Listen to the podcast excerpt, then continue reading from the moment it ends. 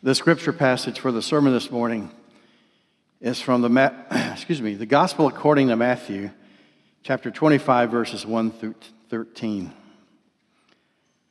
At that time, the kingdom of heaven will be like ten young bridesmaids who took their lamps and went out to meet the groom. Now five of them were wise, and the other five were foolish. The foolish ones took their lamps, but didn't bring oil for them. But the wise ones took their lamps and also brought containers of oil. When the groom was late in coming, they all became drowsy and went to sleep. But at midnight there was a cry, "Look, the groom! Come out to meet him!" Then all those bridesmaids got up and prepared their lamps. But the foolish bridesmaids said to the wise ones, "Give us some of your oil, because our lamps have gone out." But the wise bridesmaids replied, "No, because if we share with you, there won't be enough for our lamps and yours. We have a better idea. You go to those who sell oil and buy some for yourselves." But when they were gone to buy oil, the groom came. Those who were ready went with him into the wedding, and the door was shut. Later, the other bridesmaids came and said, "Lord, Lord, open the door for us." But he replied, "I tell you the truth, I don't know you. Therefore, keep alert, because you don't know the hour or the day." This is the word of God for the people of God. Thanks be to God. I've got one question for you. Can somebody explain this thing to me?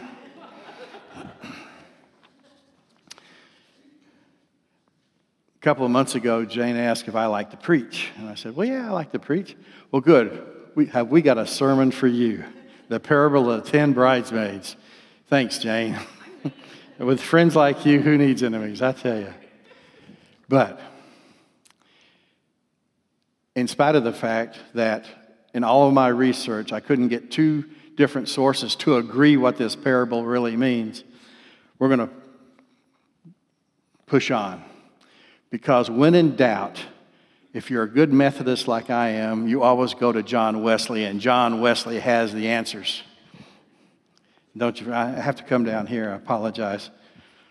I need my visual aid. You laugh, but this is going to be important. You watch. Ace Hardware, ten bucks. You can't beat it. So in this parable, we've got some really tacky people, it seems like. We've got five wise bridesmaids who seem to be pretty sassy when the foolish bridesmaids said, "Hey, you want to share your oil?" And said, "No, we're not going to share our oil." What's that about? That seems kind of mean. I mean, this is scripture after all. Well, we'll get to the reason why they don't share their oil in a little bit.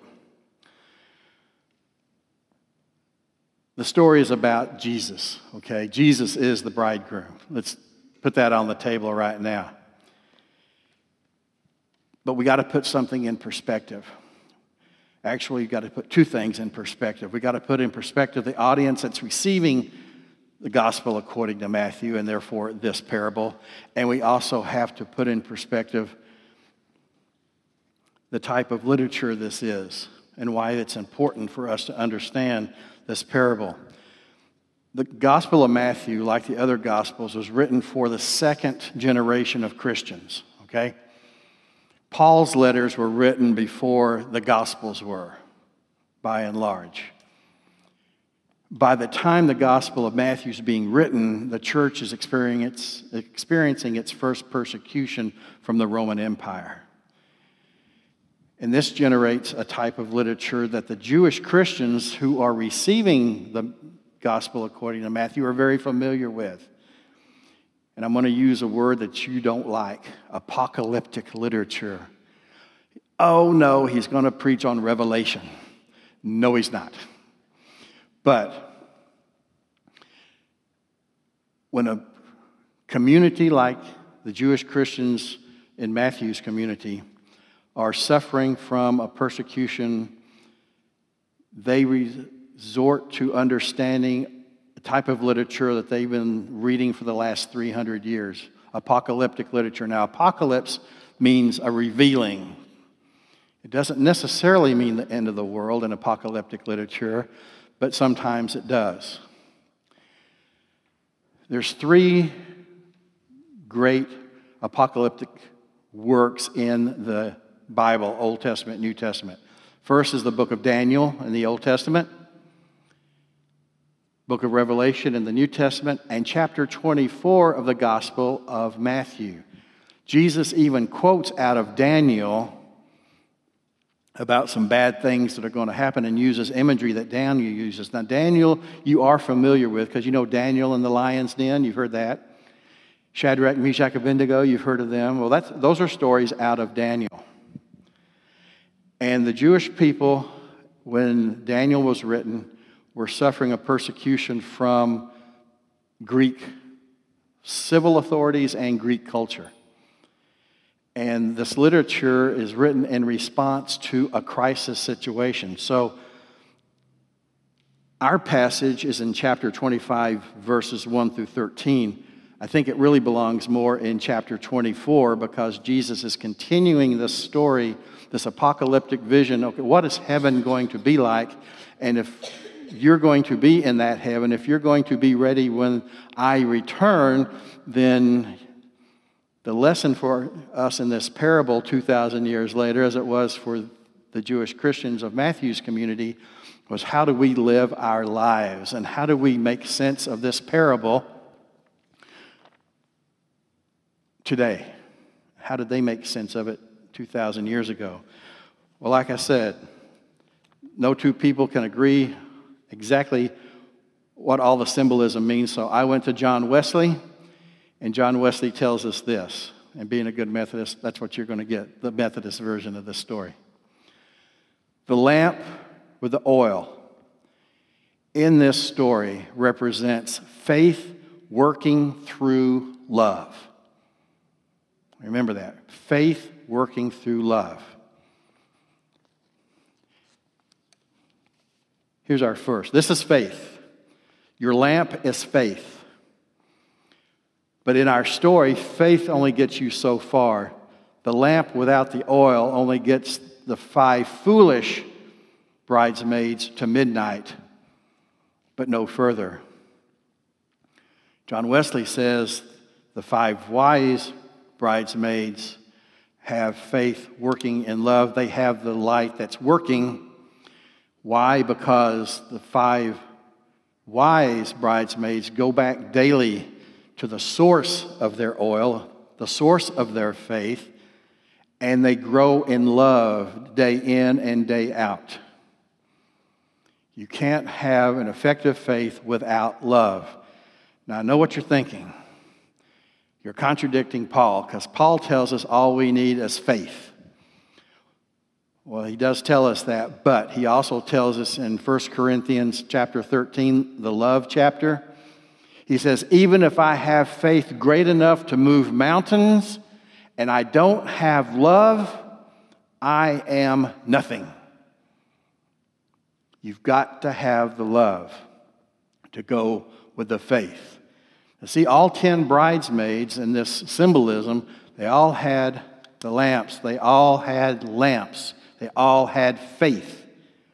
But five of them didn't have enough oil, didn't have enough love to get them through what they needed to get through. So when the bridegroom shows up, five of them have to run off and try to buy oil at midnight. How many oil shops are open at midnight? Well, it doesn't say they didn't get oil, but it's a disturbing thing, because if you carry this out to its logical conclusion, well, they went out and they got their love at midnight and they came back, but they were too late.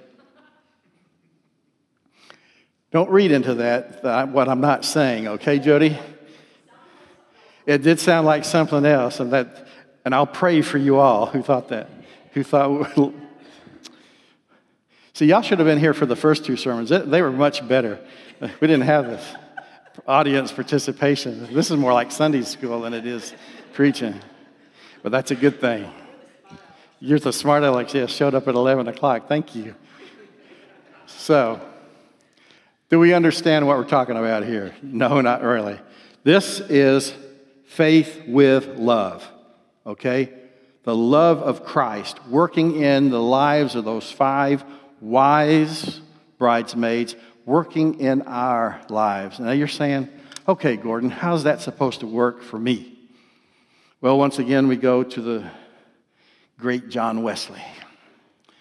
John Wesley says, we have God's grace, that unmerited love that God spills out into the world, that each and every one of us has, that allows us to even understand that we need God's love, that, that prevenient grace that becomes our justifying grace that pardons us for our sins, and then that sanctifying grace that helps us grow in our faith. John Wesley says these young bridesmaids who were wise go back every day to regenerate their love so that their love can become perfect. Boy, if that's not Methodist theology, I don't know what is. Christian perfection. So how do we live our lives so that we can have faith with love? John Wesley says, we do have the means, the means of grace to act on God's invisible love in us to show the world how God works through us and into the world. The means of grace are broken up into two broad categories. There's acts of piety, and there are acts of mercy. And you can do this as an individual. You can do this as community. Acts of piety. Now, acts of piety sounds rather self-righteous, doesn't it? Well, don't think self-righteous, because what we want to do in piety is not to sit there and say, I'm so great, I'm better than you. In our acts of piety, what we do is we read Scripture, and we meditate over Scripture, and we pray over Scripture. And when we read it once out loud, then maybe we'll read it again silently, and maybe we'll read it again, but we keep reading to discern the Word of God and what the Word of God means for us in our faith journeys. We do Bible study with one another. We read Scripture by ourselves, but we also do Bible studies with one another to bounce ideas off others, to get insights from other people that we may not understand ourselves. Oh, that's an interesting thing to think of. Let me think about that. Let me incorporate that. We attend worship services. Hey, you're doing one of the means of grace right now. You're attending worship.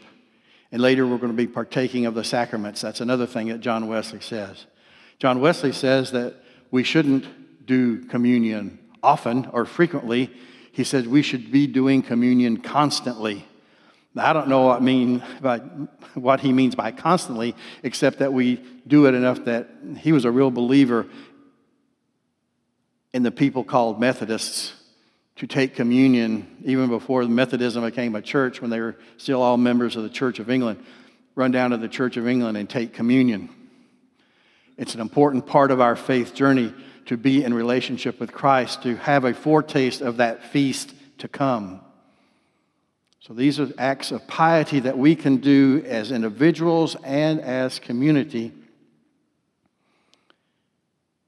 Oh, I left out my favorite one. I can't believe I almost left this one out. Christian conferencing.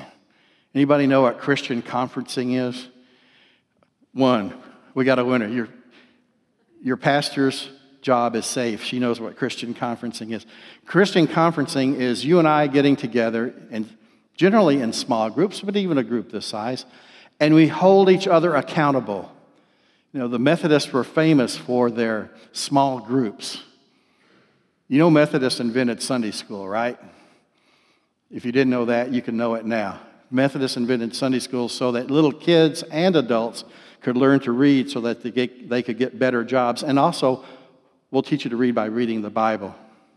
But we also have these small groups where people hold each other accountable, not to chastise exclusively, oh, you sinner, I'm a better Christian than you are, but to lift each other up in our failures, to be accountable to each other, not only for our sins, but also for the love of Christ in our lives, so that light can shine between us, so that light of Christ can lift us up. Now, works of mercy.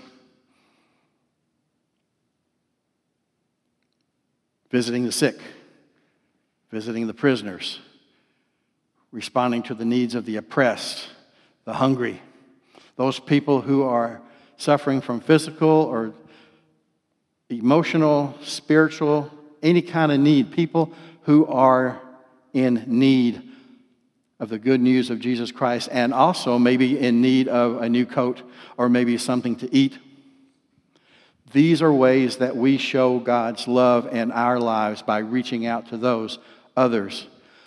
This is the way the light of Christ shines through us to others. It's like a prism.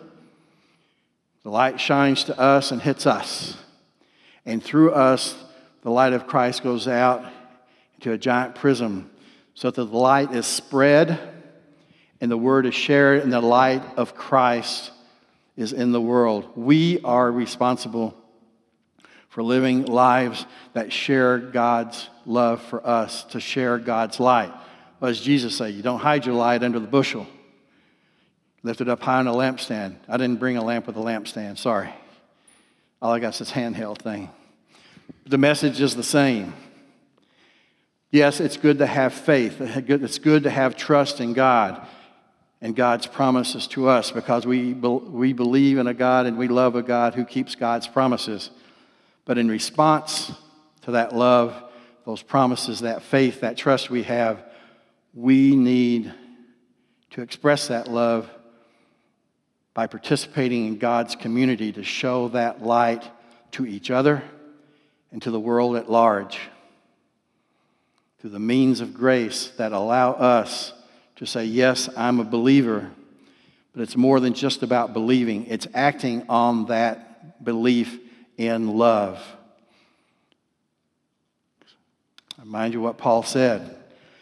If I have enough faith to move mountains and I don't have love, then I am nothing. We are God's children, and we respond to God's love not by just acting like the sponge, absorbing that love and keeping it all for ourselves, but responding to God's love by sharing that love, by sharing Scripture, by sharing prayer, by sharing acts of mercy, by Christian conferencing, by being in relationship to one another while we're also being in relationship with God the Father through God the Son and the Holy Spirit. God loves us perfectly. In our quest to be more perfectly lovable by God and to love one another more perfectly and love God more perfectly, we respond to the light by sharing the light. Amen.